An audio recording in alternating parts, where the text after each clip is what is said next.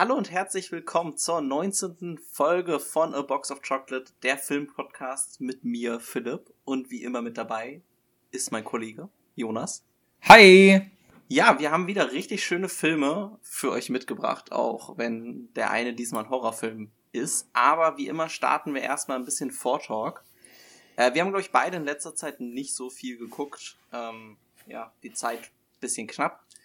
Aber wir haben es wenigstens einmal ins Kino geschafft. Und zwar haben wir in der Sneak King Richard, ähm, der neue Film mit Will Smith, geguckt. Auch großer Oscar-Kandidat. Deswegen werden wir jetzt hier auch gar nicht zu doll drauf eingehen. Aber trotzdem einmal kurz ansprechen. Hat er dir denn gefallen? Ja, ich glaube, wir, wir haben ja auch schon selber privat viel darüber geredet und ähm, mir hat er ein bisschen weniger gefallen als dir bin auch ein bisschen voreingenommen reingegangen, weil vorher ich den, die Kritik von, äh, von David Hein schon, schon kannte und mit dem Blick auch so ein bisschen reingegangen bin. Und die teile ich auch so in gewisser Weise, aber nicht so stark wie er. Also ich finde ihn immer noch okay als Film, aber er hat da für mich ein paar Längen und ein paar fragwürdige Inszenierungen und Darstellungen, die ich, von denen ich noch nicht so ganz weiß, wie ich sie einordnen soll. Und am Ende des Tages hat es halt für mich auch so den Geschmack von einem langweilig inszenierten Biopic, das man halt von den Oscars halt schon sehr gut kennt. Und dementsprechend bin ich da eher weniger begeistert von dem Film. Es lag auch ein bisschen daran, dass ich äh, an dem Tag habe ich meine, meine Booster-Impfung bekommen und war im Kino dann ein bisschen platt und wollte eigentlich auch einfach nur noch nach Hause. Und der Film geht dann echt lange. Deswegen, na, kann der Film jetzt nichts unbedingt für. Aber du, die hat er deutlich mehr gefallen, habe ich gesehen. Mir hat er deutlich mehr gefallen. Ähm, ich bin da voll dabei, dass das der wirklich ein bisschen problematisch ist. Also, um es kurz anzufassen, es geht um, ähm, letztendlich ist der, der Hauptcharakter der Vater von Venus und Serena Williams, äh, den beiden sehr, sehr erfolgreichen Tennisspielerinnen. Ähm, und es geht so ein bisschen darum, wie er die halt zu diesem Erfolg getriezt hat. Ähm, deswegen diese problematische Ebene. Und ich glaube, ähm, damit fällt oder steigt der Film halt auch, wie man diese aufnimmt, ähm, ob man darüber hinwegschauen kann oder halt nicht. Ähm, ja, aber was bei mir halt sehr bleibend äh, geblieben ist, wir haben den in der Sneak geguckt, wie gesagt. Sneak-Publikum ist immer sehr speziell, würde ich mal sagen. Also äh, wer es nicht ab kann, dass mal im Film geredet wird oder ähm, laut mit dem Popcorn geraschelt wird, der ist in der Sneak meistens falsch bei dem Film war das Publikum erstaunlich leise, fand ich. Ähm, und hat tatsächlich vor allem in den emotionalen Momenten echt, hm, habe ich das Gefühl gehabt, mitgefiebert und das hat mich sehr beeindruckt. Ja, das habe ich auch mitgekriegt, dass ähm, ich die Leute um mich drum habe äh, nach dem Film reden hören und die alle so, boah, das war das der beste Film, den ich bisher so in der Sneak gesehen habe. Und ich dann auch dachte, hm, weiß ja nicht. Also ich, ich habe noch nicht so viel Sneak-Erfahrung und man guckt da wahrscheinlich extrem viel Scheiße. Aber ich sag mal, ja, ja. also. Man guckt sehr viel Scheiße. Mit, mit Last Night in Soul, den haben wir auch in der Sneak gesehen, den fand ich besser. Naja, wir gehen ja auch immer nur in die Sneak, wenn äh, gute Filme angekündigt sind. Ein bisschen Insiderwissen äh, ist ja da. Deswegen, ja, nächste Woche gehen wir auch in die Sneak. Hm.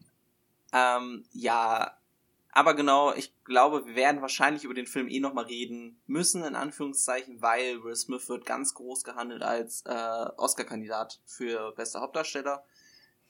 Ob der Film als Best Picture nominiert ist, das bezweifle ich ehrlich gesagt ein bisschen. Na, na das, da würde ich widersprechen. Der ist im ja? Rennen relativ weit oben. Was okay. ich meine, Best Picture sind ja auch viele Filme, sind dann möglicherweise acht oder mhm. zehn. Ähm, und tatsächlich ist, ist es relativ wahrscheinlich, dass er dabei ist. Deswegen okay. werden ja. wir also wahrscheinlich, also, werden genau. wir wahrscheinlich noch mal über den reden und ähm, dann ist er noch mal, hat er noch ein bisschen ihn sacken lassen können, haben auch andere ihn gesehen, weil er dann offiziell angelaufen ist und dann. Ja, genau. Äh, wie gesagt, genau, er ist ja offiziell noch gar nicht im Kino. Ich weiß gar nicht, wann er in Deutschland rauskommt, wahrscheinlich, aber bald. Ich glaube im Februar ähm, ah, war das. Sehe, ja, stimmt, 24. Februar sehe ich gerade. Mhm, 24. Ja. Februar. Genau, und damit kommen wir auch direkt zu dem, was wir auch noch ansprechen wollten. Und zwar, ja, das Jahr hat angefangen äh, filmtechnisch ja bisher leider noch nicht so stark, aber wir wollen vielleicht mal auf ein bisschen bessere Filme in der Zukunft äh, Aussicht geben und mal so sagen, wo wir uns am meisten drauf freuen in diesem Jahr. Hm, ja. Wollen Was ist es denn bei dir? Ja, genau. Wir können ja also abwechselnd machen. Jeder sagt einen Film und dann. Ich dachte, wir gehen so ein bisschen chronologisch durch, aber wir können ja anfangen mit denen, auf denen wir uns am meisten freuen, ne? Okay. okay. ich, das weiß ich nämlich gerade gar nicht, aber ich glaube, also ich bin da, wenn ich mich für einen entscheiden müsste, wäre, ach nee, doch, na klar, ja doch, es ist eindeutig. Für mich ist es der zweite Spider-Man äh, oder Spider-Verse-Film. Genau, der gleiche wollte ich sagen. Ja. Ähm, ja, auch wenn man noch nicht viel gesehen hat von ihm bisher, aber ja, auf den freue ich mich gewaltig.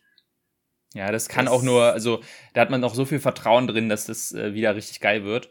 Der erste Trailer sah schon super aus. Viel mehr will ich auch oder brauche ich auch gar nicht sehen. Und ja. vor allem, dass man halt ähm, in, im Deutschen weiß man es noch nicht, aber im englischen Titel, am englischen Titel weiß man, oder ich glaube, ich erzähle jetzt Quatsch, aber im englischen Titel ist es ja ein Part One. Im Deutschen ist das, glaube ich, nicht. Oder? Ich weiß es gar nicht jetzt. Okay, ich weiß nur, im Deutschen hat er einen lächerlich bescheuerten Titel. Ähm, Weil ich glaube, in meiner, in meiner Liste steht er hier einfach als Spider-Man 2 drin. Ja, genau. Ich glaube, im Deutschen, also er heißt ja dann Spider-Man Into the Multiverse oder Mo Spider Multiverse Part 1 oder oh. sowas. Weiß jetzt gerade nicht. Und auf, auf Deutsch heißt er dann halt irgendwie A New Universe Into the Multiverse oh Gott. Part 1 ja. oder sowas. Also ganz, ganz weird. Auf jeden Fall heißt es aber ja dann, dass es auf jeden Fall noch einen zweiten, zweiten Teil gibt, also, oder einen dritten Teil. Und das ist natürlich nochmal opti also noch mal geiler, dieser, äh, diese Info. Und deswegen freue ich mich da total drauf, einfach wieder diesen geilen Animationsstil zu sehen. Hm. Und ähm, wir haben ja hier im, im Podcast schon viel drüber geredet, dass wir da richtig, richtig große Fans sind. Ja. Und jetzt auch gerade mit dem neuen Spider-Man hat man wieder richtig Bock auf Spider-Man bekommen und deswegen bin ich ja sehr, sehr gespannt drauf.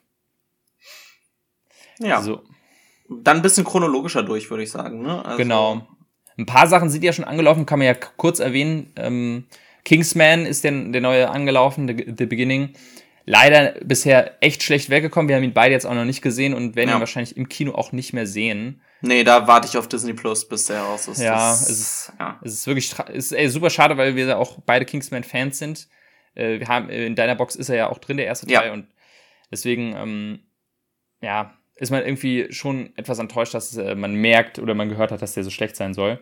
Und natürlich machen, mhm. machen wir uns noch ein eigenes Bild, aber ähm, meistens kann man dem so ein bisschen auch vertrauen, dem, dem Echo, was dann durch die Medien Ja, geht. also wenn der Konsens so groß ist, dann wird schon schwer. Ähm, ja, mal gucken. Ja, und, und der zweite, der größere Film, der schon angelaufen ist, ist Scream.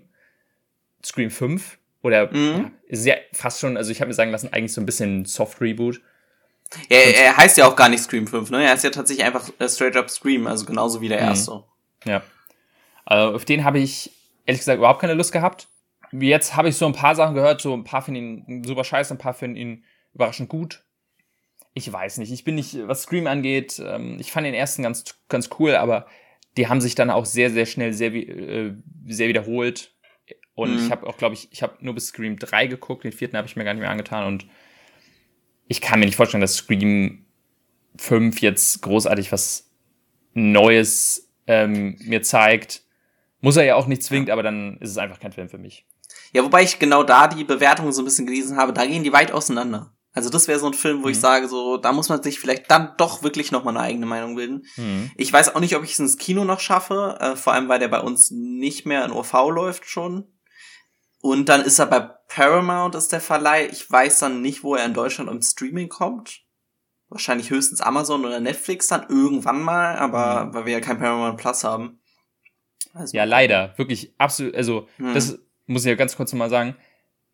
Der Tag, an dem Paramount Plus auf, in Deutschland verfügbar wird, ist ein Tag, an dem ich äh, wirklich äh, feiere. Weil äh, Survivor dann ähm, endlich quasi auch auf Streamingdiensten verfügbar ist. Also hoffe ich jedenfalls, aber ich gehe mal davon aus, dass, äh, weil der ist aktuell auf Paramount Plus, sind alle Staffeln und ich dachte, jetzt kommt so irgendwie der Mega-Film, auf den du dich so freust, den endlich mal legal streamen zu können und dann kommt Survivor. Ja. Dann kann ich nämlich auch endlich Survivor äh, einfacher weiterempfehlen, weil ich einfach sagen kann, hey, gibt's alles auf, da gibt's aktuell 41 Staffeln, ja. die ihr euch auf äh, Paramount Plus anschauen könnt. Nee, mich würde es auch freuen, weil Paramount Plus hat in Amerika auch sehr viel äh, Sport tatsächlich, viele mhm. Rechte an Sport ja, ich glaube, mehr Auswahl ist nie unbedingt schlecht, deswegen wäre das schon cool. Ja, das wäre ein Streaming-Dienst, auf den ich, äh, für den ich sehr gerne nochmal extra zahlen würde. Hm. So, ja. Und dann sind wir auch schon beim aktuellen. Also ich glaube, Scream ist ja jetzt äh, laut, bei unserer, an dem Tag, an dem wir aufnehmen, jetzt quasi direkt angelaufen. Vor zwei mhm. Tagen. Und äh, jetzt kommt alles quasi zukünftige. Ja, der erste größere Film, der anläuft, ist halt der zweite Teil von Sing. Da müssen wir ja nicht unbedingt drüber reden, aber ich, äh, ich finde Sing 1 ganz, ganz fürchterlich. Ich hasse diesen Film. Und deswegen werde ich mir den zweiten auch nicht mehr antun. Ich habe keine geguckt, aber äh, große Hoffnung für, für Kinderfilme, dass endlich mal wieder was rauskommt. Ich glaube, es ist seit drei Wochen der erste größere Kinderfilm, der überhaupt wieder in die Kinos kommt. Hm. Weil Hotel Transylvania ist ja jetzt auf Amazon hm, gestartet. Genau. Genau. Ja, stimmt, das, da muss man dazu sagen, wir haben jetzt hier eine Liste, an der wir uns orientieren mit den Kinostarts. Äh, da sind natürlich jetzt ganz, die ganzen Sachen, die ähm, auf Streamingdiensten veröffentlicht werden, nicht mit einberechnet. Kann also sein, dass wir irgendwas relativ Großes dann einfach vergessen was dann direkt auf Netflix kommt oder so. Fällt jetzt gerade nichts ein, was ich unbedingt erwähnen müsste, aber. kommt Knives Out 2 dieses Jahr ja, schon? Siehst du, da das wäre jetzt so der einzige, der mehr Knives Out 2 kommt tatsächlich, glaube ich, äh, exklusiv auf Netflix. Hm. Der ist auf jeden Fall ein Film, auf den ich mich freue.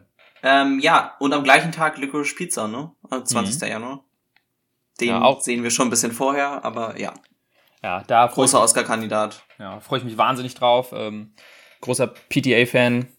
Und dementsprechend, äh, ich, und man hat ja auch viel schon gehört, dass der wahnsinnig gut sein soll. Hm. Also, da, da habe ich auch tatsächlich den Trailer nie ganz gesehen, weil ich einfach schon weiß, dass äh, ich da reingehen werde. Und da werden wir im nächsten, in der nächsten Folge dann auch kurz drüber reden, aber auch dann wieder wahrscheinlich in der Oscar-Folge dann umfangreicher. Ja, das Weil könnte jetzt ist, öfter passieren. Hm, genau. Aber der ist auf jeden Fall ein safer Kandidat für die Oscars. Ja. Äh, wenn ich so in Februar gucke, bei mir ist da Tod auf dem Nil, glaube ich, auf jeden Fall ganz weit oben. Ja, Tod auf dem Nil, klar. Da, da Wir hatten ja schon über äh, Mord im Orient Express geredet im Podcast. Und da war ich ja, der hatte mir eh schon besser gefallen als dir. Und ich finde, der Trailer zu Tod auf dem Nil sieht super geil aus. Finde ich auch. Liegt auch vielleicht ein bisschen dran, dass ich äh, Deepish Mode ziemlich feier.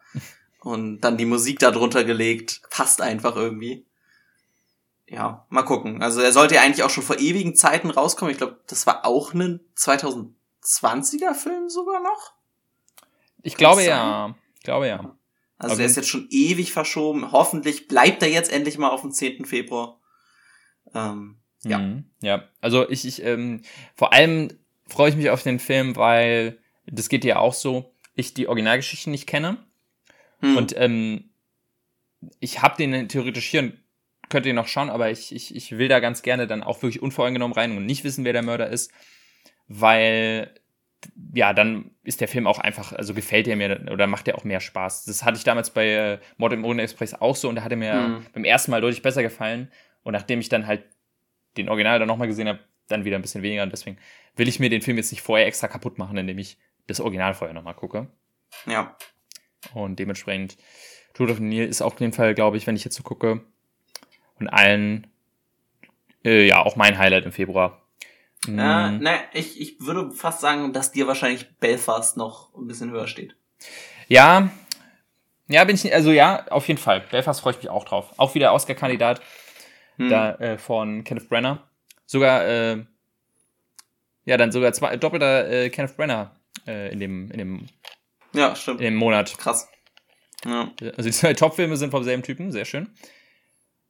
Äh, genau, da werden wir dann auch sehr umfangreich über äh, drüber reden, wenn der in den, äh, wenn er dann für Oscars nominiert ist, weil was er auf jeden Fall sein wird, der ist auch ja. der, der Hauptkandidat für, äh, für den Sieg jetzt schon, mhm. also da kann man davon ausgehen.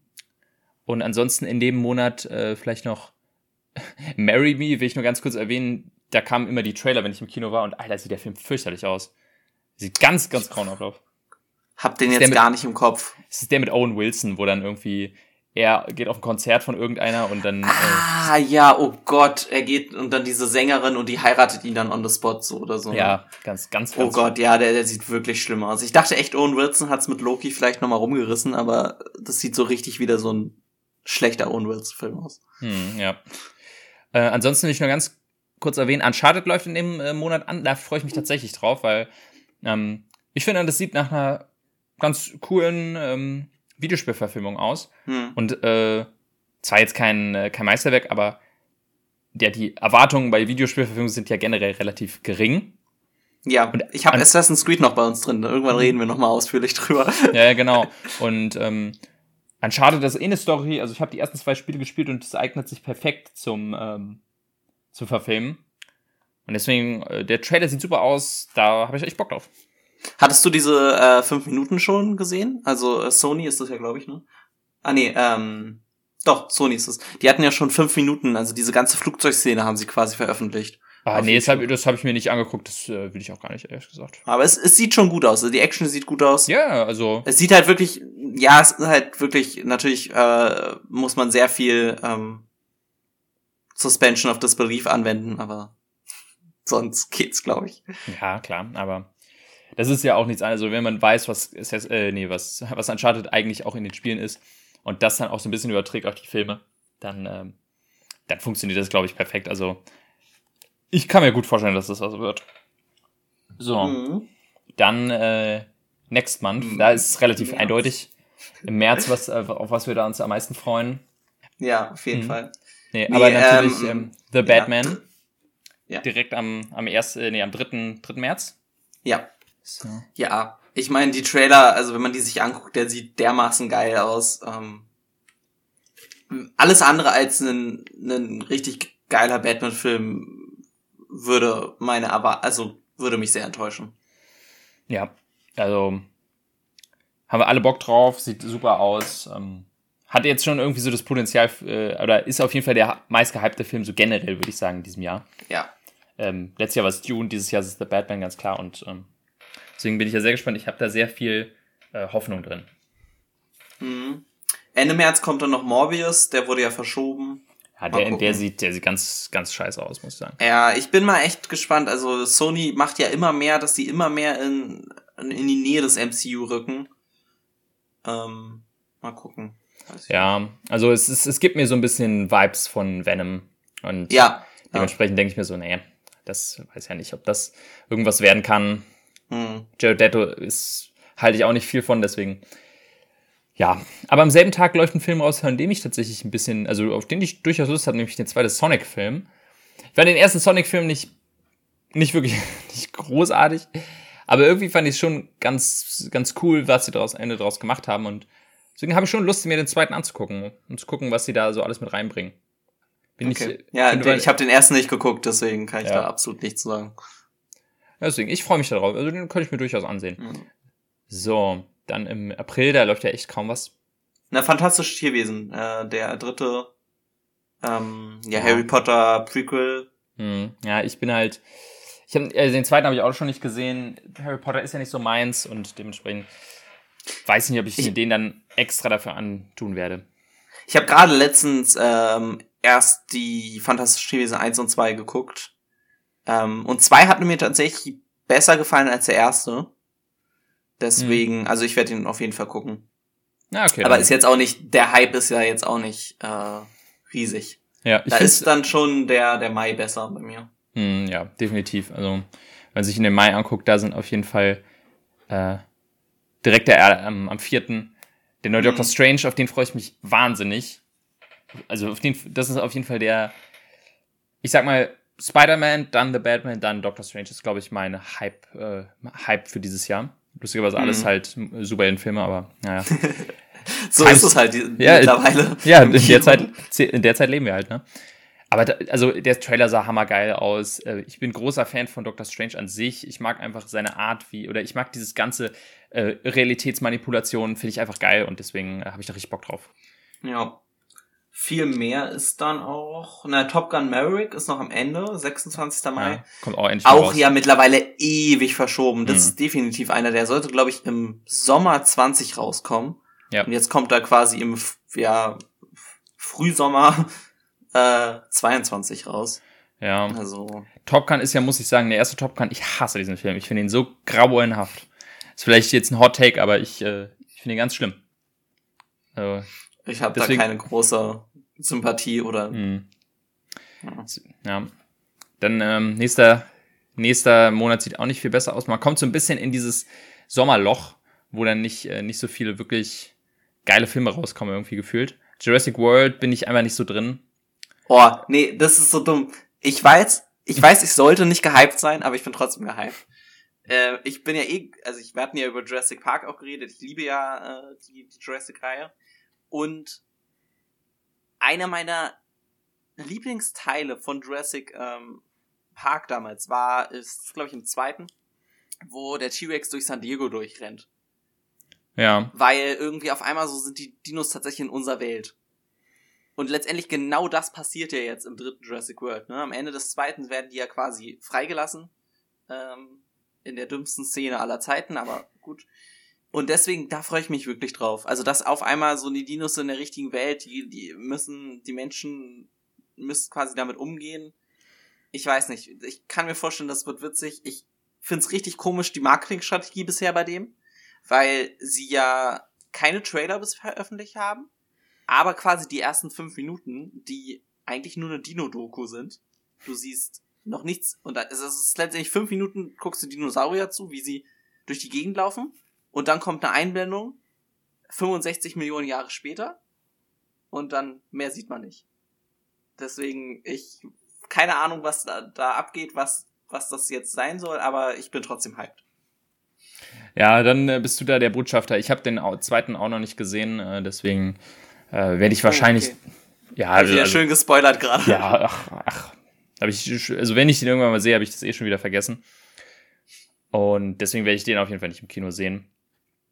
Ähm, ja, ich glaube, ich glaube dann äh, würde ich auch so den Rest so ein bisschen schneller durchgehen, damit wir hier nicht ja. ewig äh, quatschen. Auf jeden Fall in dem Monat noch Light hier, da freue ich mich drauf.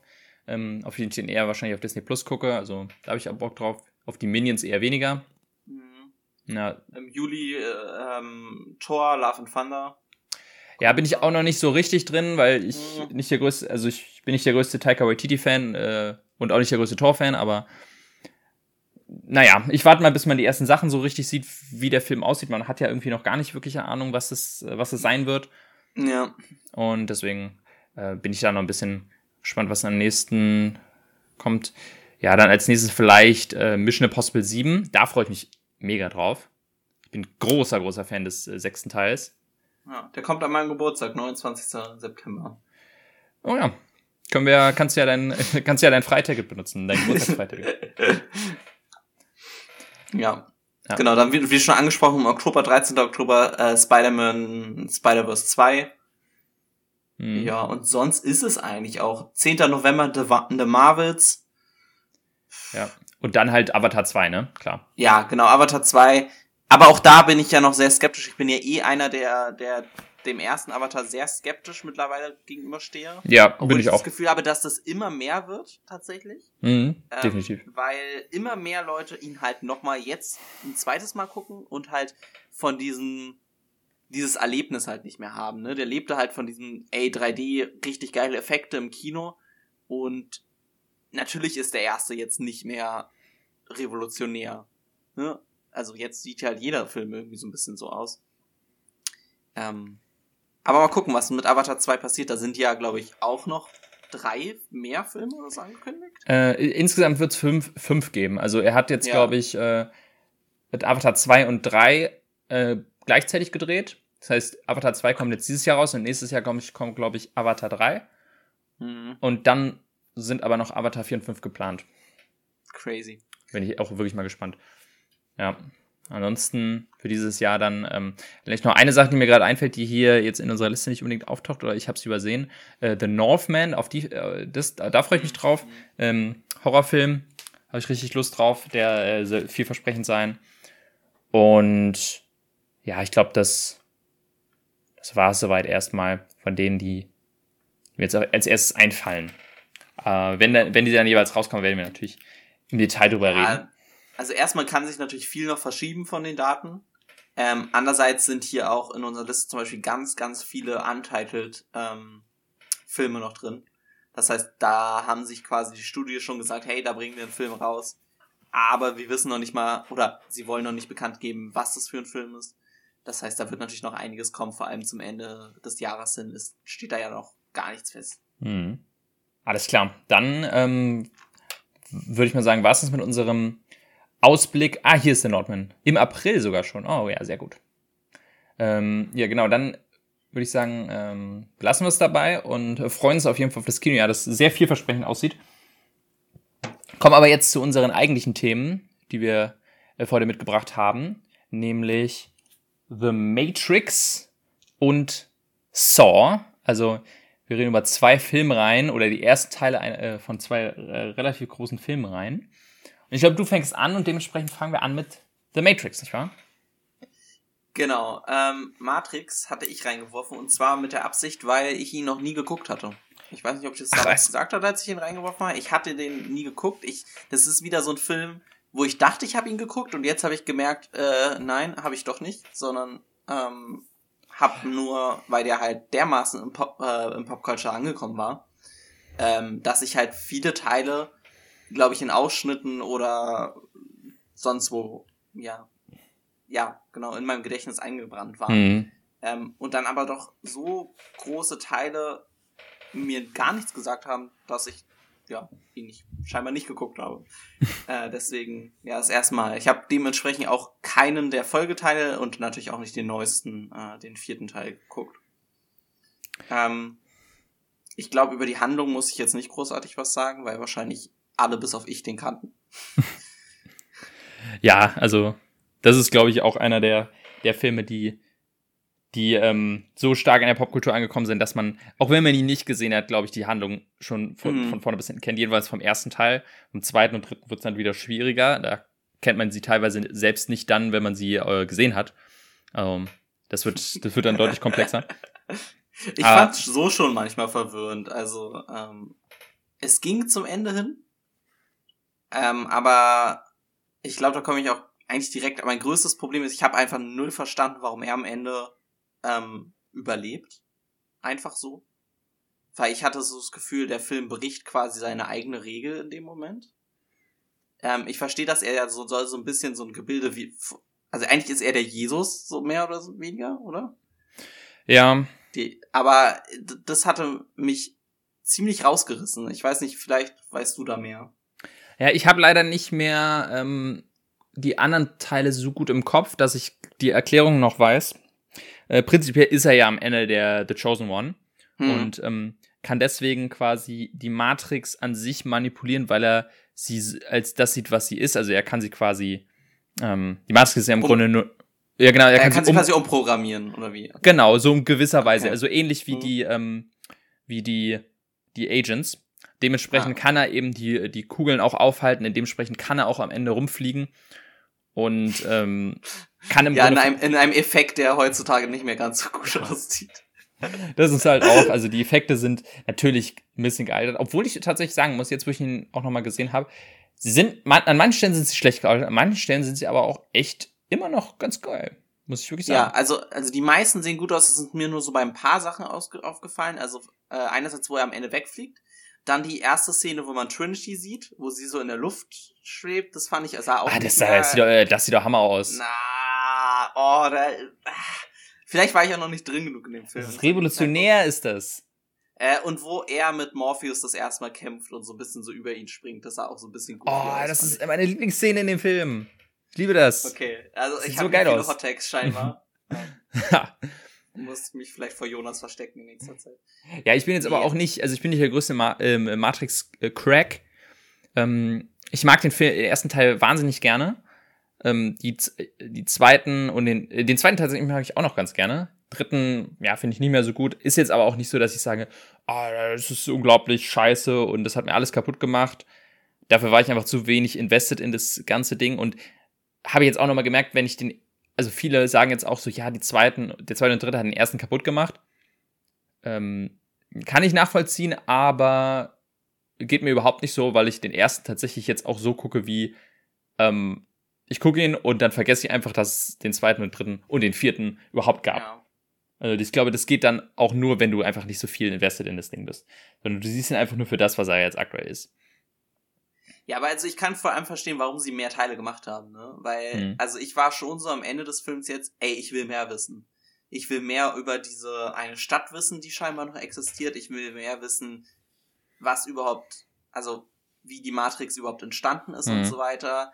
Also das schon. Da, man kommt da schon raus und hat so irgendwie einen, einen Wissensdurst, weil halt einfach ja, es wird schon einiges erklärt, weil sie stehen sich ja auch oft genug gegenüber oder ähm, machen genug, ähm, erzählen sich die Geschichte ein bisschen gegenseitig und so weiter. Aber es bleibt halt auch super viel offen, äh, mhm. was, was einem Fragen aufwirft und zieht einen doch deswegen genau in diese Welt, finde ich, rein. Also, wir hatten ja gerade kurz über Avatar gesprochen und finde ich bei Matrix kann ich viel mehr jetzt nachvollziehen, warum der so als Meilenstein der Filmgeschichte angesehen wird. Ja. Weil der einfach so viel anders macht. Und er ist ja immer noch ziemlich anders. Also, ich hatte jetzt keinen Film, klar, es ist ein Sci-Fi-Film, aber ich habe jetzt irgendwie selbst keinen Sci-Fi-Film, der, mit dem ich ihn so gut vergleichen kann. Also der ja, das so in der Form versucht. Jedenfalls kein westlicher Film. Also es ist ja ganz klar, dass der ähm, Matrix damals, der kam 99 raus hm. und der sich ganz, ganz viel Inspiration ähm, aus dem asiatischen Kino entzogen hat, vor allem Anime und auch äh, so, so ähm, Martial Arts Filme. Und im Anime-Bereich gibt's dann halt Akira und, ähm, und Ghost in the Shell, die relativ, die man damit vergleichen könnte, aber es ist halt äh, Animation, deswegen so richtig im Blockbuster-Kino. Hm. Ja, das war auf jeden Fall was ganz, ganz Neues. Und ich, ich vergleiche auch tatsächlich, also ich würde Matrix ein bisschen vergleichen mit vielleicht sowas, was ähm, Christopher Nolan aktuell macht. Und zwar in dem Sinne, dass Matrix eine wahnsinnig gute Kombination ist aus zum einen einfach ein lustiger, spaßiger Blockbuster-Film mit cooler Action, coolen Outfits, ähm, coolen Kämpfen, einfach dass man sagt, oh, das ist einfach alles so cool. Aber auf der anderen Seite gibt er auch eine gewisse Form von Tiefe und, und philosophischen Kontext, dass man sich auch ein bisschen versucht oder also dass der Film auch so ein bisschen darüber anregt, über die Welt und, und die, die, die Probleme darüber nachzudenken. Nicht, und es dabei nicht zu komplex macht, dass man gar nichts mehr versteht, aber trotzdem, dass man nicht komplett sich dabei bescheuert fühlt bei einem Blockbuster. Und das ist halt was, was Christopher Nolan halt aktuell halt sehr viel macht. Deswegen hatte ich jetzt beim, beim Rewatch viele, viele Parallelen da gesehen bei sowas. Mhm, stimmt. Und vor allem auch ähm, so ein Konzept nehmen und einfach straight damit durchzulaufen. Also ohne jegliche Entschuldigung einfach an diesem Konzept und wir nehmen das jetzt und das ist jetzt so. Also ein bisschen wie in Tenet, ne? Mhm. Das, du musst dann halt einfach dran glauben und dann musst du halt auch, dann ist es egal, ob gewisse Sachen vielleicht null Sinn machen oder so, weil natürlich machen sie nicht immer Sinn, aber ist halt einfach so. Ich habe aber auch äh, so ein bisschen gelesen, dass, du meinst ja auch gerade, dass man den halt viel interpretieren kann und so weiter. Ich hatte leider nicht die Zeit, mich da an jetzt alles reinzulegen. Aber es ist ja auch ganz interessant, dass den wohl viele als so eine, eine, eine transsexuell Werdegeschichte sehen. Ich weiß nicht, äh, ob du das auch mal. Also ich, also das, ähm, ja, die, die kannte ich auch so ein bisschen. Ich meine, passt ja auch so ein bisschen dazu, für, für die, die es nicht kennen. Ähm, es gibt ja die ähm, Wachau äh, Wachowski-Schwestern, die zu dem Zeitpunkt, wo sie Matrix gedreht haben, noch be beides Brüder waren, also beides Männer und mhm. die sich dann erst der eine und jetzt äh, die andere beide zu Frauen dann quasi äh, umoperieren haben lassen. Und man natürlich dann die, die Idee dann schon naheliegt, dass sie vielleicht in ihren ersten Filmen auch so ein bisschen so eine Sachen, so eine Thematiken äh, mitverarbeitet haben. Spätestens jetzt in ihren Filmen, äh, zum Beispiel in, oder in ihrer Serie Sense8 geht es auch viel um sowas, deswegen liegt diese, diese Interpretation schon sehr nah. Ich kenne sie jetzt aber auch nicht zu im Detail, warum und bin jetzt auch jetzt nicht unbedingt der größte Verfechter davon, aber kann durchaus sein. Ich glaube, die beruht so ein bisschen darauf, von wegen, ähm, man bricht halt aus seiner quasi falschen Welt aus. Hm. Ähm, weil das ja für, für sowas aus. Ich will da jetzt auch gar nicht zu tief reingehen, aber ich finde es krass, ähm, einfach wie unterschiedlich dann dieser Film so gesehen werden kann, weil ähm, mir persönlich ist es halt gar nicht aufgefallen. Nee, mir ähm, auch nicht. Liegt natürlich auch an, dass ich einfach nicht so viel mit dem Thema zu tun habe. Aber ich finde es schon krass, also dann hat er ja auch tiefe, also manche sehen da drin dann diese Art religiöse Geschichte von dem Chosen One, der sie in sie befreit und so weiter.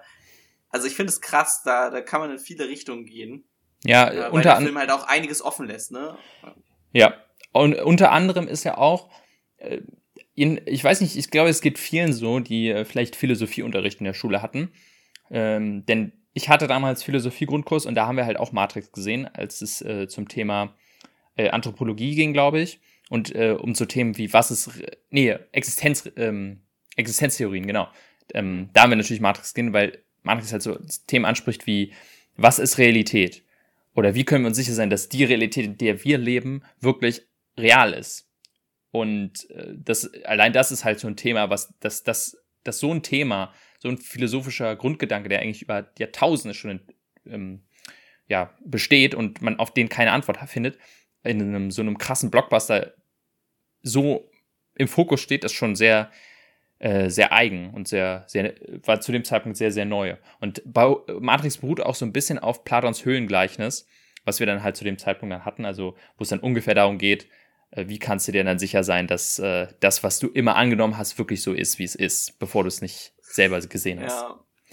Ähm, deswegen ist es schon spannend und das ist halt auch so ein Problem, was Matrix dann hat. Also klar, äh, wie du auch schon meintest, wenn man den Film sieht, denkt man sich, Alter, ich will wissen, wie es weitergeht, auf jeden Fall. Ähm, man, will, man will wissen, wie ähm, ist dieser Krieg entstanden oder wie geht er weiter und was macht Neo jetzt als nächstes. Und leider können die, die Filme dann halt irgendwie diese Erklärung oder diesen Payoff nicht so wirklich geben und fallen dann so ein bisschen auf, ähm, auf die Schnauze. Und er ist recht, wenn sie dann halt noch weitergehen mit dem vierten Teil. Und deswegen ist es, glaube ich, auch besser, also ist schade, nie den dritten und oder den zweiten und dritten Mal gesehen zu haben, aber wenn man es nicht unbedingt muss, kann, kann ich auch jedem empfehlen, einfach nach dem ersten zu sagen, so, ich gucke jetzt einfach nicht mehr weiter, weil im Grunde macht man sich es nur kaputt. Und der erste ist immer noch am besten darin, einfach diese philosophische Frage im Raum stehen zu lassen. Und, und ich, ich, eigentlich mein Lieblingsteil an diesem ganzen Film ist so die Fragestellung, die durch den Charakter von Cypher in dem Film äh, gestellt wird.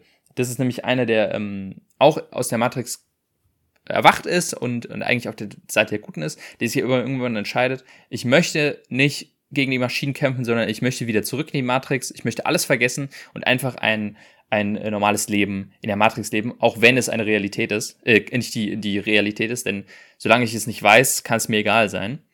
Und es dann halt eine spannende Frage stellt von, von wegen, ja, ja, in gewisser Weise stimmt es ja auch.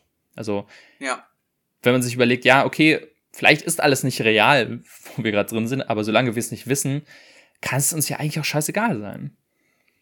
Und das ist dann auch spannend. Will man extra, also will man absichtlich aus dieser Realität entkommen, nur um, und dann lebt man zwar in der echten Realität, die ist aber dann tausendmal schlimmer. Weiß man halt nicht, ne? Ich fand, fand sein Charakter super, leider dann am Ende ein bisschen, ist er mir zu böse geworden. Mhm. Cypher. Weil ich fand seine Motivation super nachvollziehbar, muss ich sagen. Weil er meint dann ja auch so, ne, ähm, why the heck didn't I take the blue pill oder irgendwie sowas sagen. Mhm, genau. Und Ignorance is a bliss. So, ja, da dachte ich mir auch so, ja, irgendwie schon, ne, weil in der Welt, die, also in der realen Welt, würde ich auch nicht gerne leben. So richtig. Klar, mhm. es ist irgendwie komisch da quasi, also die Vorstellung da in so einer komischen Kapsel als menschliche Elektrizitätsquelle zu leben, ist auch nicht gerade schön, aber wenn du es nicht weißt, dann, ne, und dann, dann wurde er ja leider als so super böse und hat dann irgendwie alle abgemurkst und war kurz mehr oder weniger kurz davor, auch noch Trinity zu vergewaltigen, hatte ich das Gefühl. Ja, in gewisser Weise schon. Es ist irgendwie schade, dass er dann quasi nur so einen kleinen ähm, Impact, also nee, eigentlich hat er einen sehr großen Impact auf die Story, aber er ist einfach, also kein wirklicher Bösewicht, sondern nur so ein kleiner Gegenspieler, ja. wird dann umgebracht und kommt in den Rest des Films nicht mehr vor oder in den Rest der Reihe. Ja. Wäre eigentlich im Großen und Ganzen halt eine sehr spannende Fragestellung gewesen. Und die kommt dann halt gar nicht mehr in den nächsten Teilen. Da geht es halt wirklich nur noch darum, wir müssen die Maschinen besiegen. Und sowas finde ich halt tausendmal spannender. Und, ja, ähm, weil, weil, weil ich hätte gerne, gerne quasi ich weiß nicht, ob das vielleicht in späteren nochmal gemacht wird, aber ob dass sich vielleicht Neo zum Beispiel auch mit der Frage auseinandersetzt, macht er denn überhaupt was Gutes, indem er alle aus der Matrix befreien würde? So, hm. ist es überhaupt was Positives insgesamt? Ja, in gewisser Weise wird es im zweiten Teil angesprochen, wenn man so will. Ja. Also, deswegen ist es, also, man kann die durchaus reden. Vor allem der zweite, der wird, der ist noch tatsächlich echt ganz cool. Der ist noch okay. Ja, also, aber der also dritte. Ich werde mir auf jeden Fall die nächsten Teile auch noch, noch mal angucken. weil klar, vielleicht zerstört mich ein bisschen, aber ich, ich bin leider so, dass ich dann auch die Fragen beantworte. Ja, so ein bisschen, also als Filmfan will man ja auch dann wirklich Ja. in gewisser Weise dann auch mitreden können und ähm, wie gesagt, es ist, also für mich ist es immer noch möglich, den ersten zu gucken, weil er einfach allein wie, also um nochmal auf die Effekte zu kommen, ich finde persönlich, der ist super gealtert.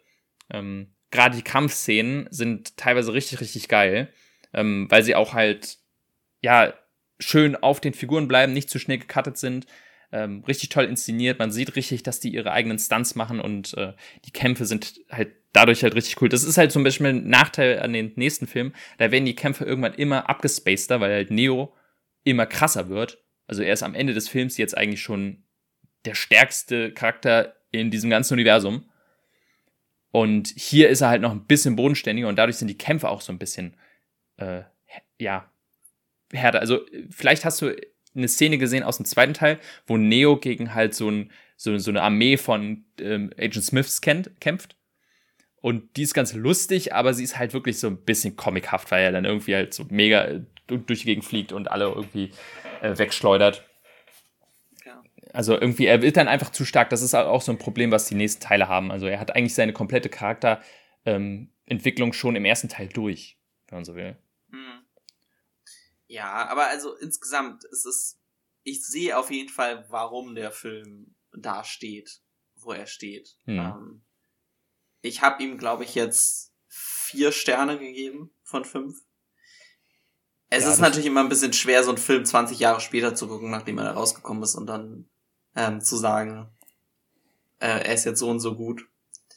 Ähm, aber ich gebe dir schon recht, die Effekte sind gut gealtert. Ich hatte ja gesagt, bei ein, zwei Sachen, da war ich so, oh ja, okay.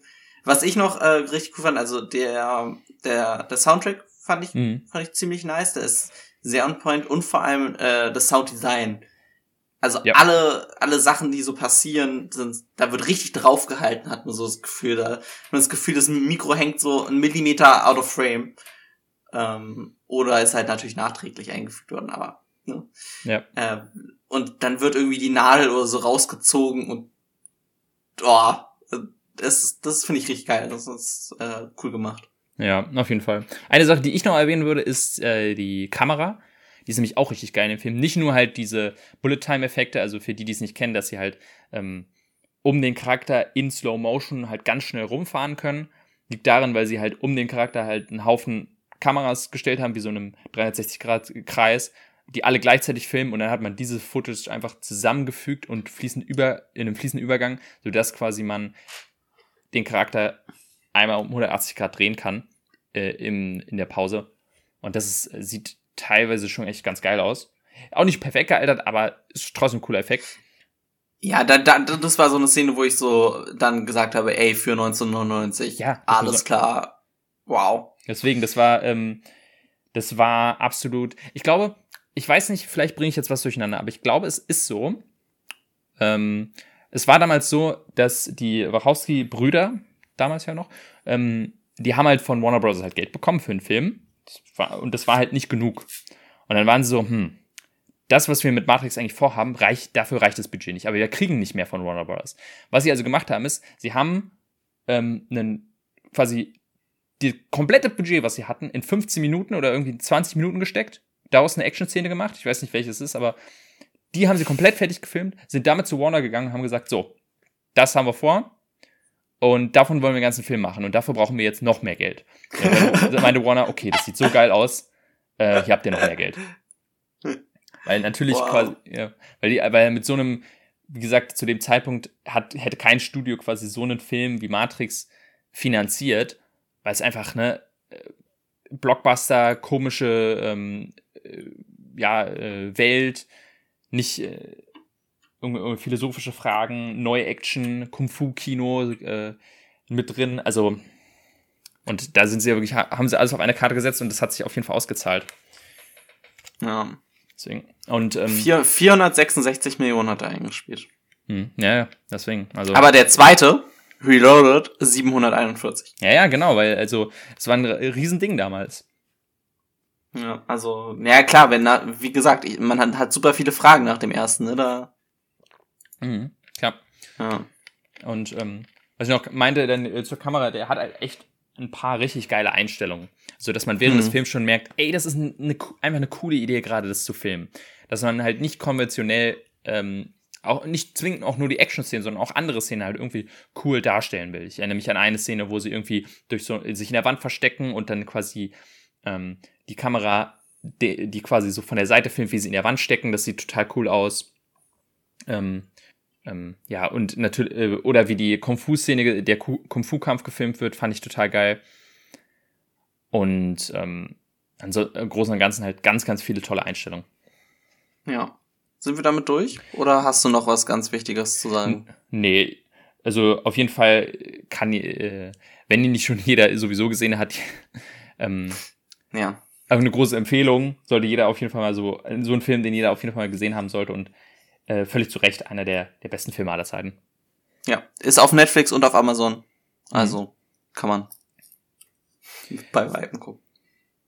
So, dann kommen wir zu einem anderen Film, der ja vielleicht so ein bisschen ähnlich wie Matrix ein bisschen darunter gelitten hat, dass er irgendwann zu so einem großen Franchise aufgeblasen wurde, was einfach nicht nicht ich nicht würde sagen, wurde. noch deutlich mehr darunter gelitten haben. Ja, ich glaube also, es. Also ich, ich muss tatsächlich sagen, mir hat er da bin ich fast so einer, der sagt, ey, die, die Secrets haben den mir fast zerstört.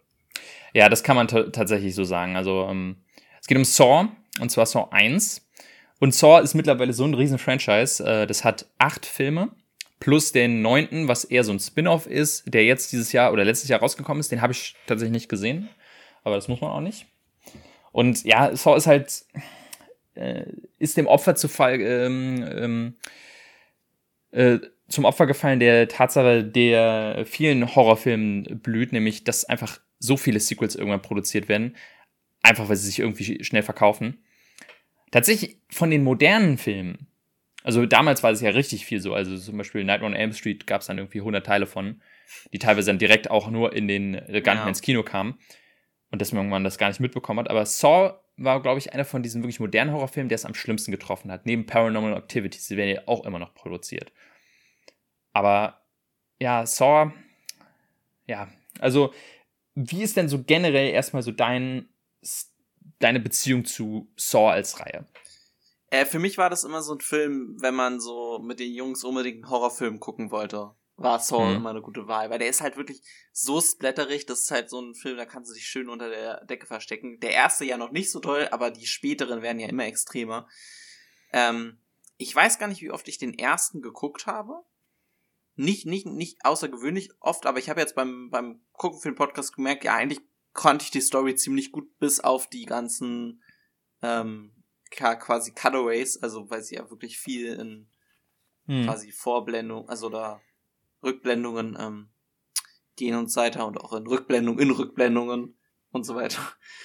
Ähm, aber so insgesamt fand ich es immer ein, ein ganz interessantes äh, Franchise, hab's aber immer so ein bisschen dann irgendwann als äh, ja, als Splatterporn so ein bisschen abgetan. Also nicht wirklich ja. eine hohe äh, Einstellung zu dem Franchise gehabt. Ne?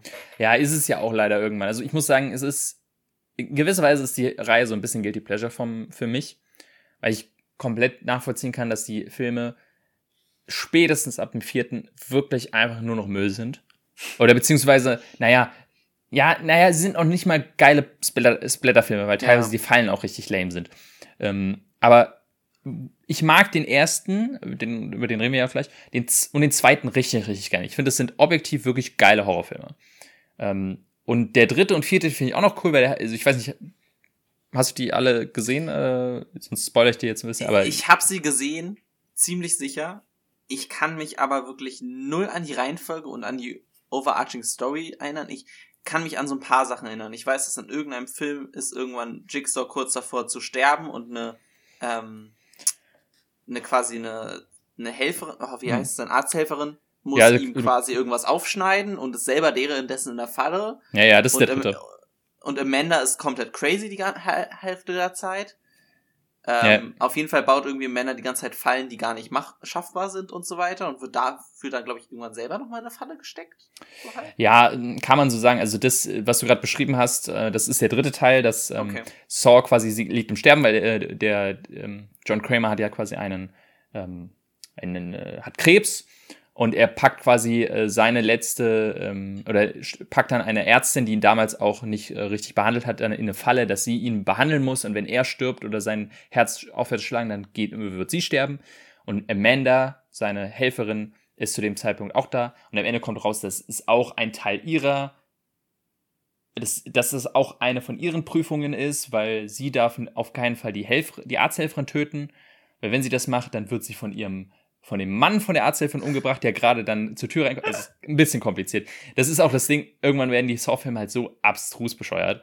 Ähm, und man merkt auch richtig, also theoretisch gibt es eine große overarching Story über alle Teile. Und man kriegt jeden Teil auch so ein bisschen mehr Hintergrundinfos über, über Jigsaw, obwohl er eigentlich im dritten Teil stirbt.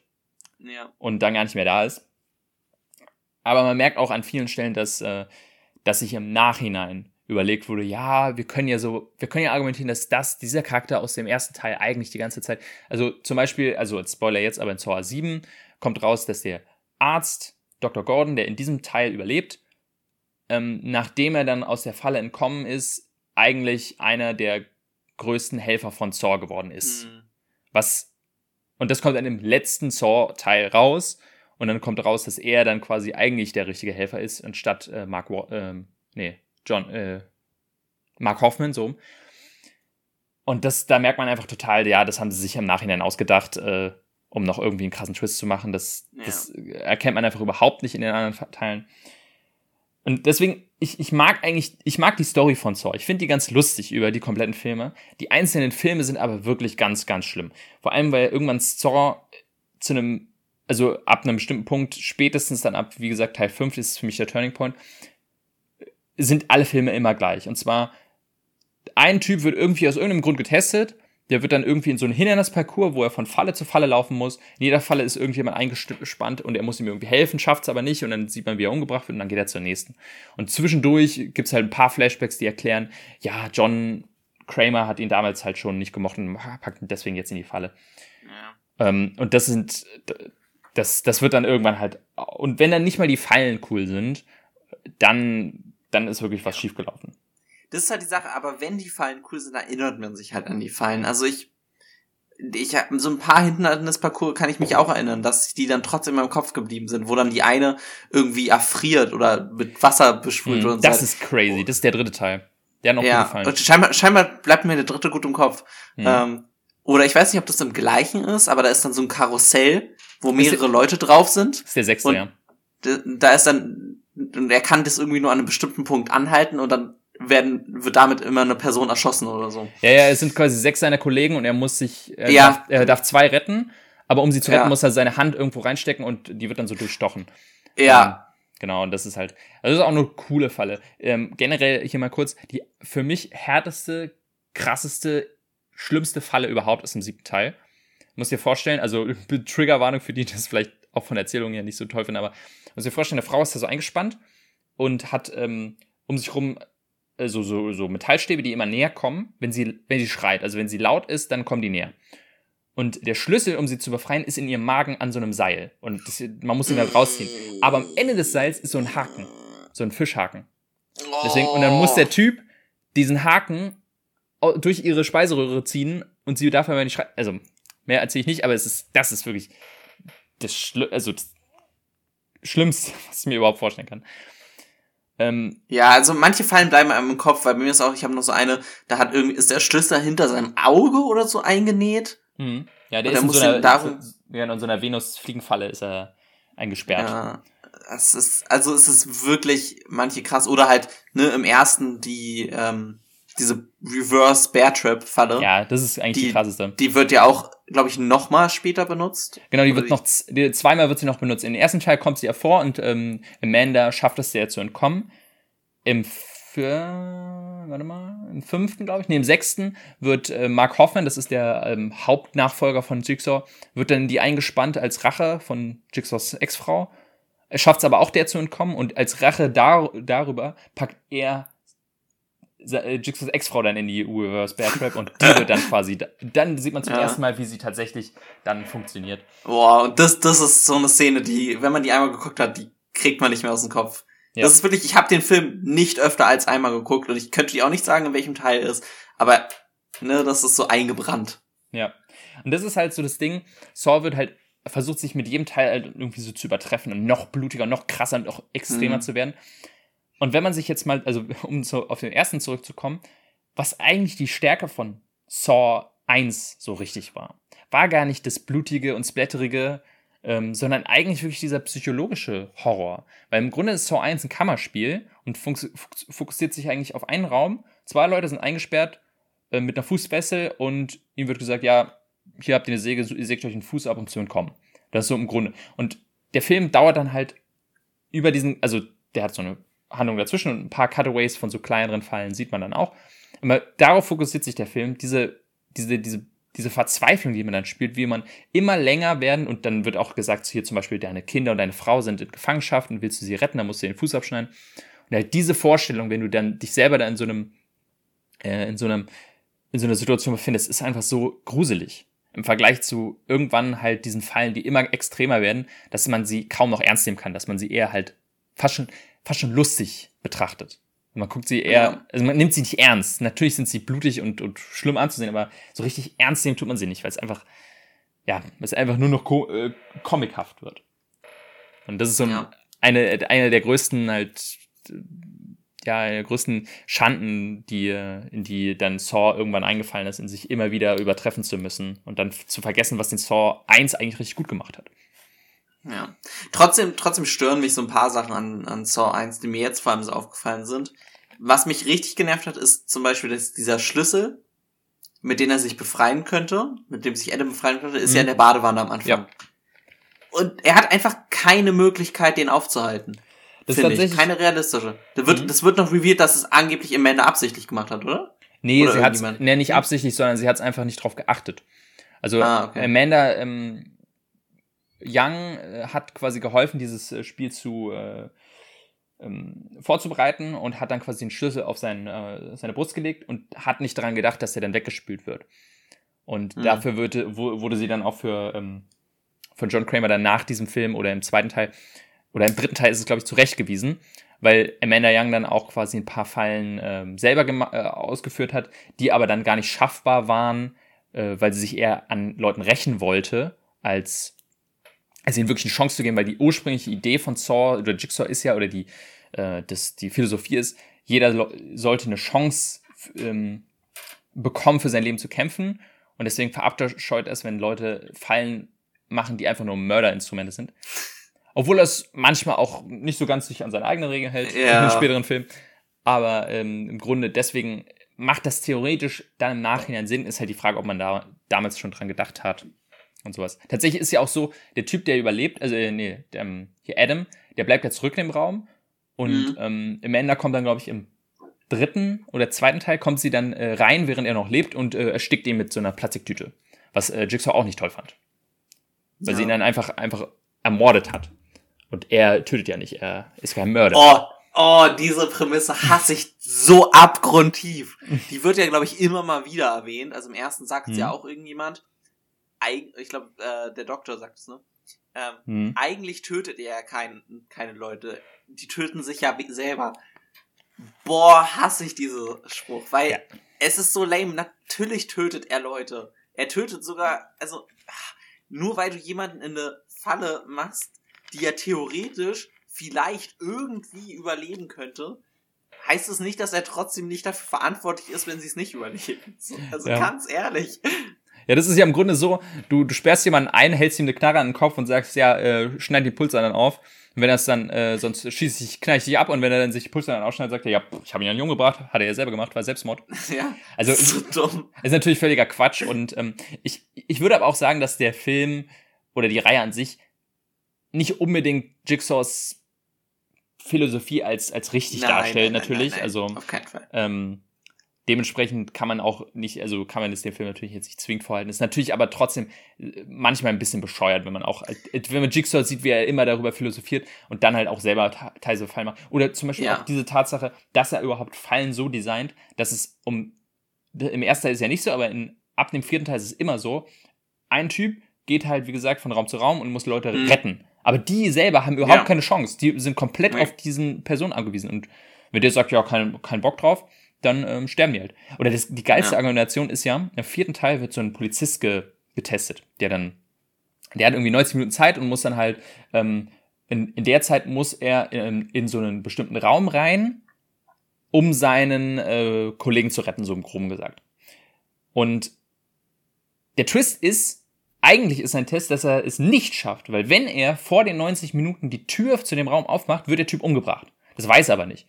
Und sein Test ist, ob er, weil er ist ein, ist ein Polizist, der immer quasi anderen hilft und immer an, das Leben anderer vor sein eigenes stellt. Und das soll er jetzt lernen, dass er das nicht mehr machen soll. Und man sich denkt, was ist das denn für ein Quatsch? Dafür wird er jetzt bestraft, dass er Leuten hilft? Ja. Und in anderen Filmen ist es okay, Leute werden bestraft, weil sie ihr Leben wegschmeißen oder weil sie Drogenjunkies sind oder weil sie Leute terrorisiert haben. Okay. Kann ich noch nachvollziehen, aber sowas? Ja, aber se selbst das, also im ersten wird ja auch schon jemand bestraft, weil er versucht hatte, Selbstmord zu begehen oder ja. so. Also, ja. wow, wow. Also, ja, der Film sagt es nicht explizit, aber manchmal ist, er, sind, ist mir die Reihe doch zu nah dran, dass er dann Jigsaws Motivation als nachvollziehbar darstellt, was sie eigentlich einfach nicht ist. Ja, ist ein bisschen, also natürlich so ein bisschen, ähm, ja, äh, Idealisierung von, von mhm. Selbstjustiz und so ein Scheiß. Geil, was mir gerade noch einfällt, geilste ist ja wirklich, also das ist wirklich die dümmste Falle überhaupt.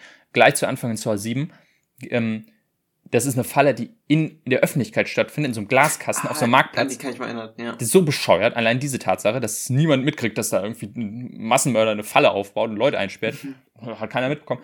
Und ähm, dann kommt es noch raus, das sind halt irgendwie zwei Jungs und ein äh, Mädel ist an der Decke angeschnallt und die mhm. müssen sich halt so eine, so eine Säge gegenseitig äh, zuschieben ähm, um sich umzubringen.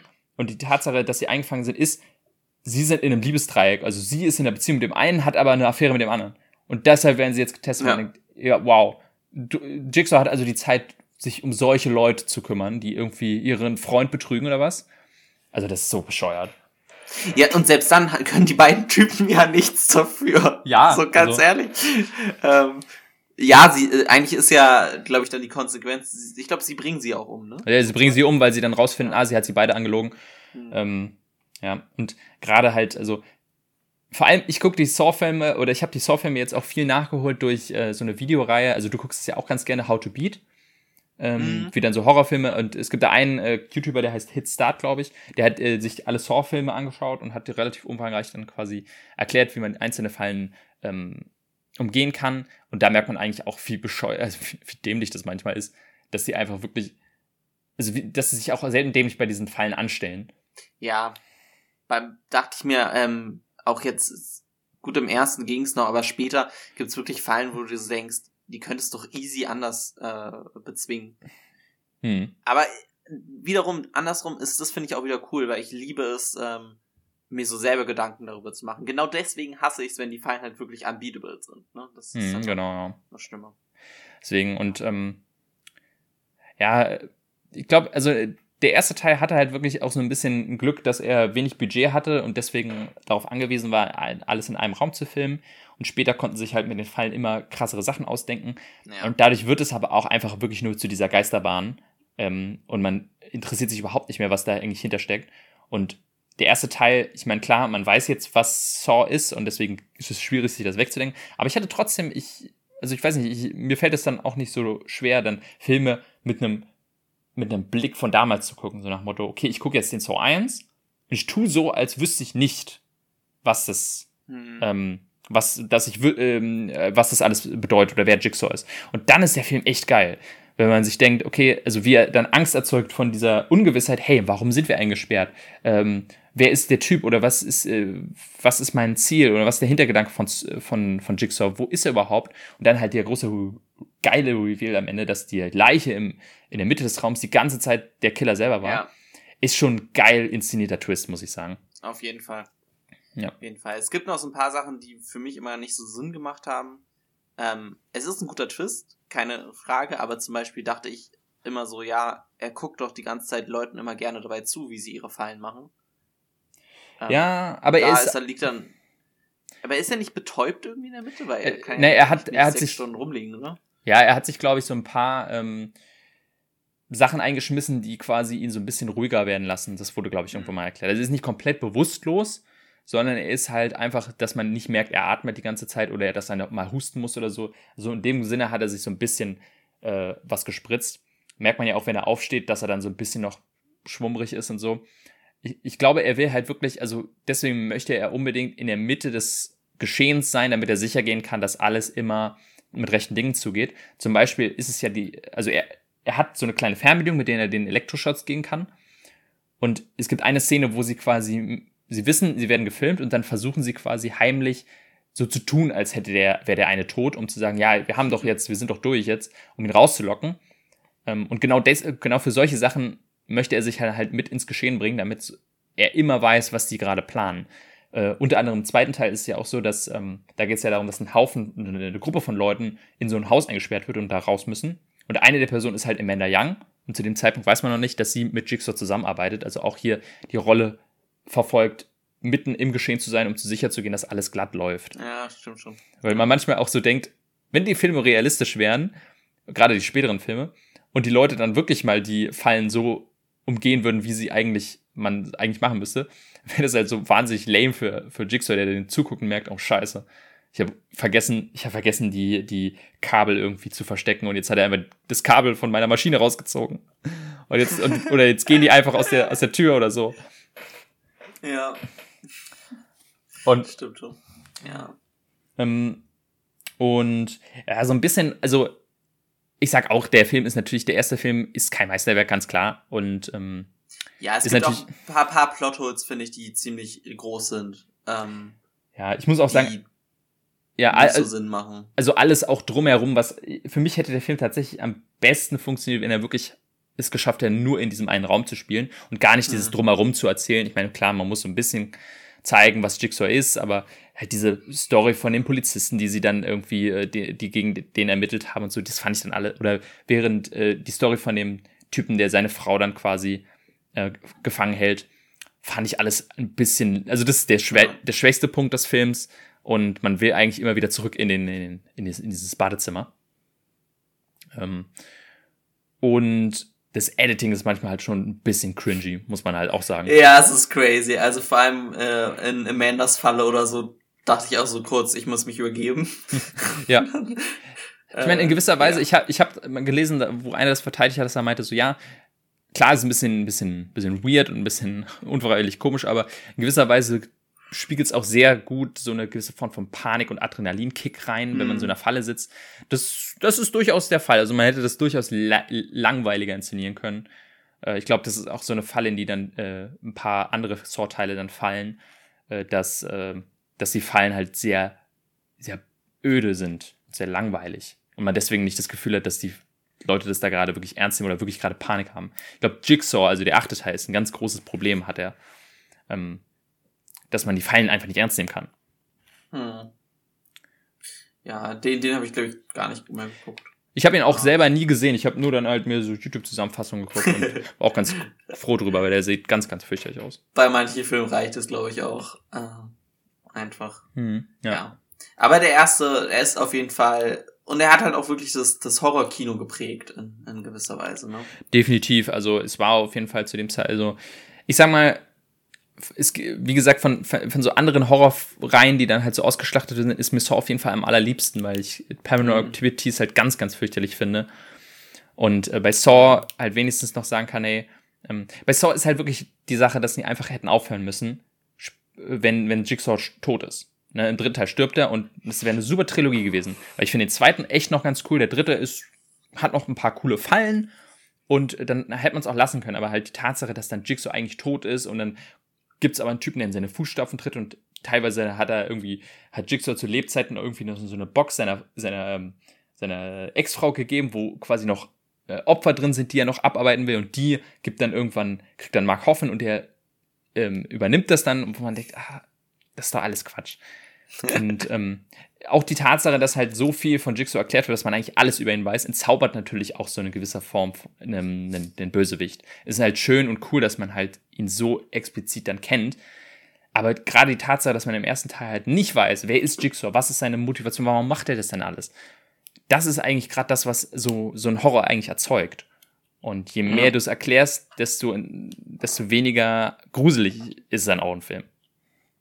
Und das ist halt auch so ein Ding, warum man eigentlich Saw hätte einfach da lassen sollen, wo es ist.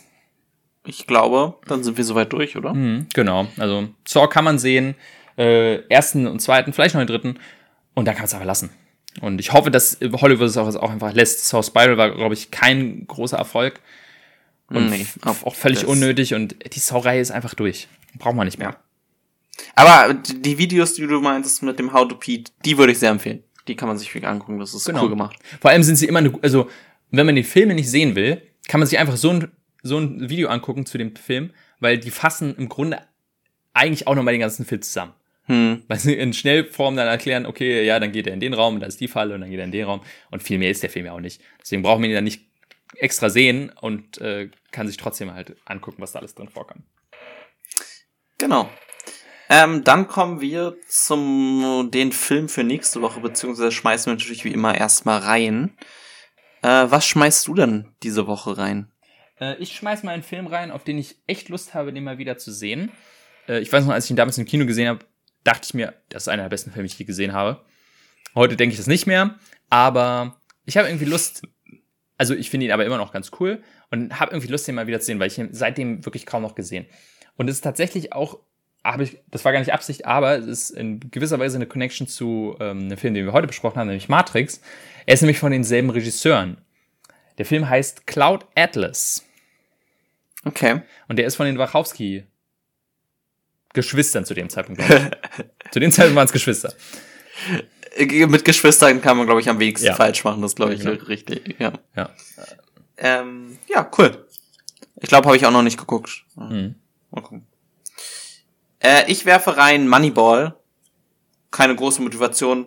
Gerade ein bisschen im Playoff-Hype bei den der NFL, auch wenn das jetzt Baseball ist. Aber genau, Sportsfilme laufen bei mir immer gut. Moneyball finde ich super, da freue ich mich drauf.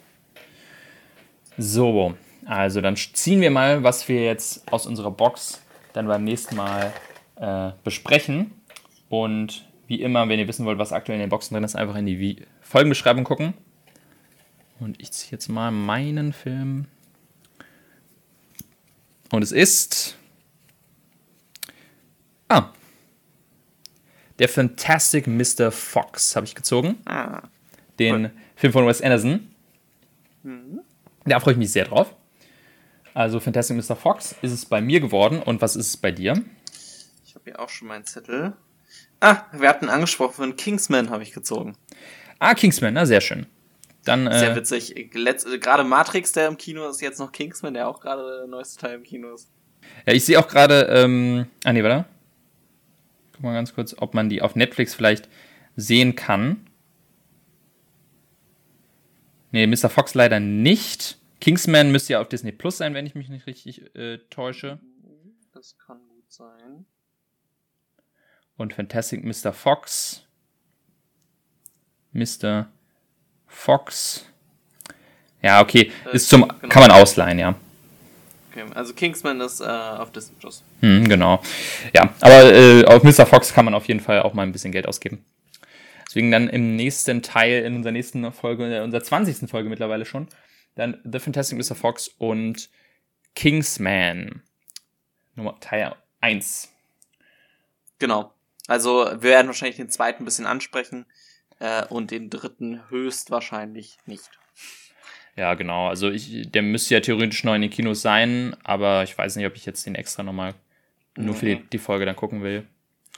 Ja, das, das wollen wir uns nicht kaputt machen. Gucken wir lieber den, den guten Teil. Genau. Alles, alles klar, dann äh, würde ich sagen, belassen wir es dabei.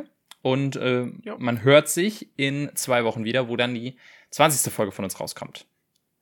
Also, genau. Macht's gut. Ciao, ciao. Bis dann. Tschüss.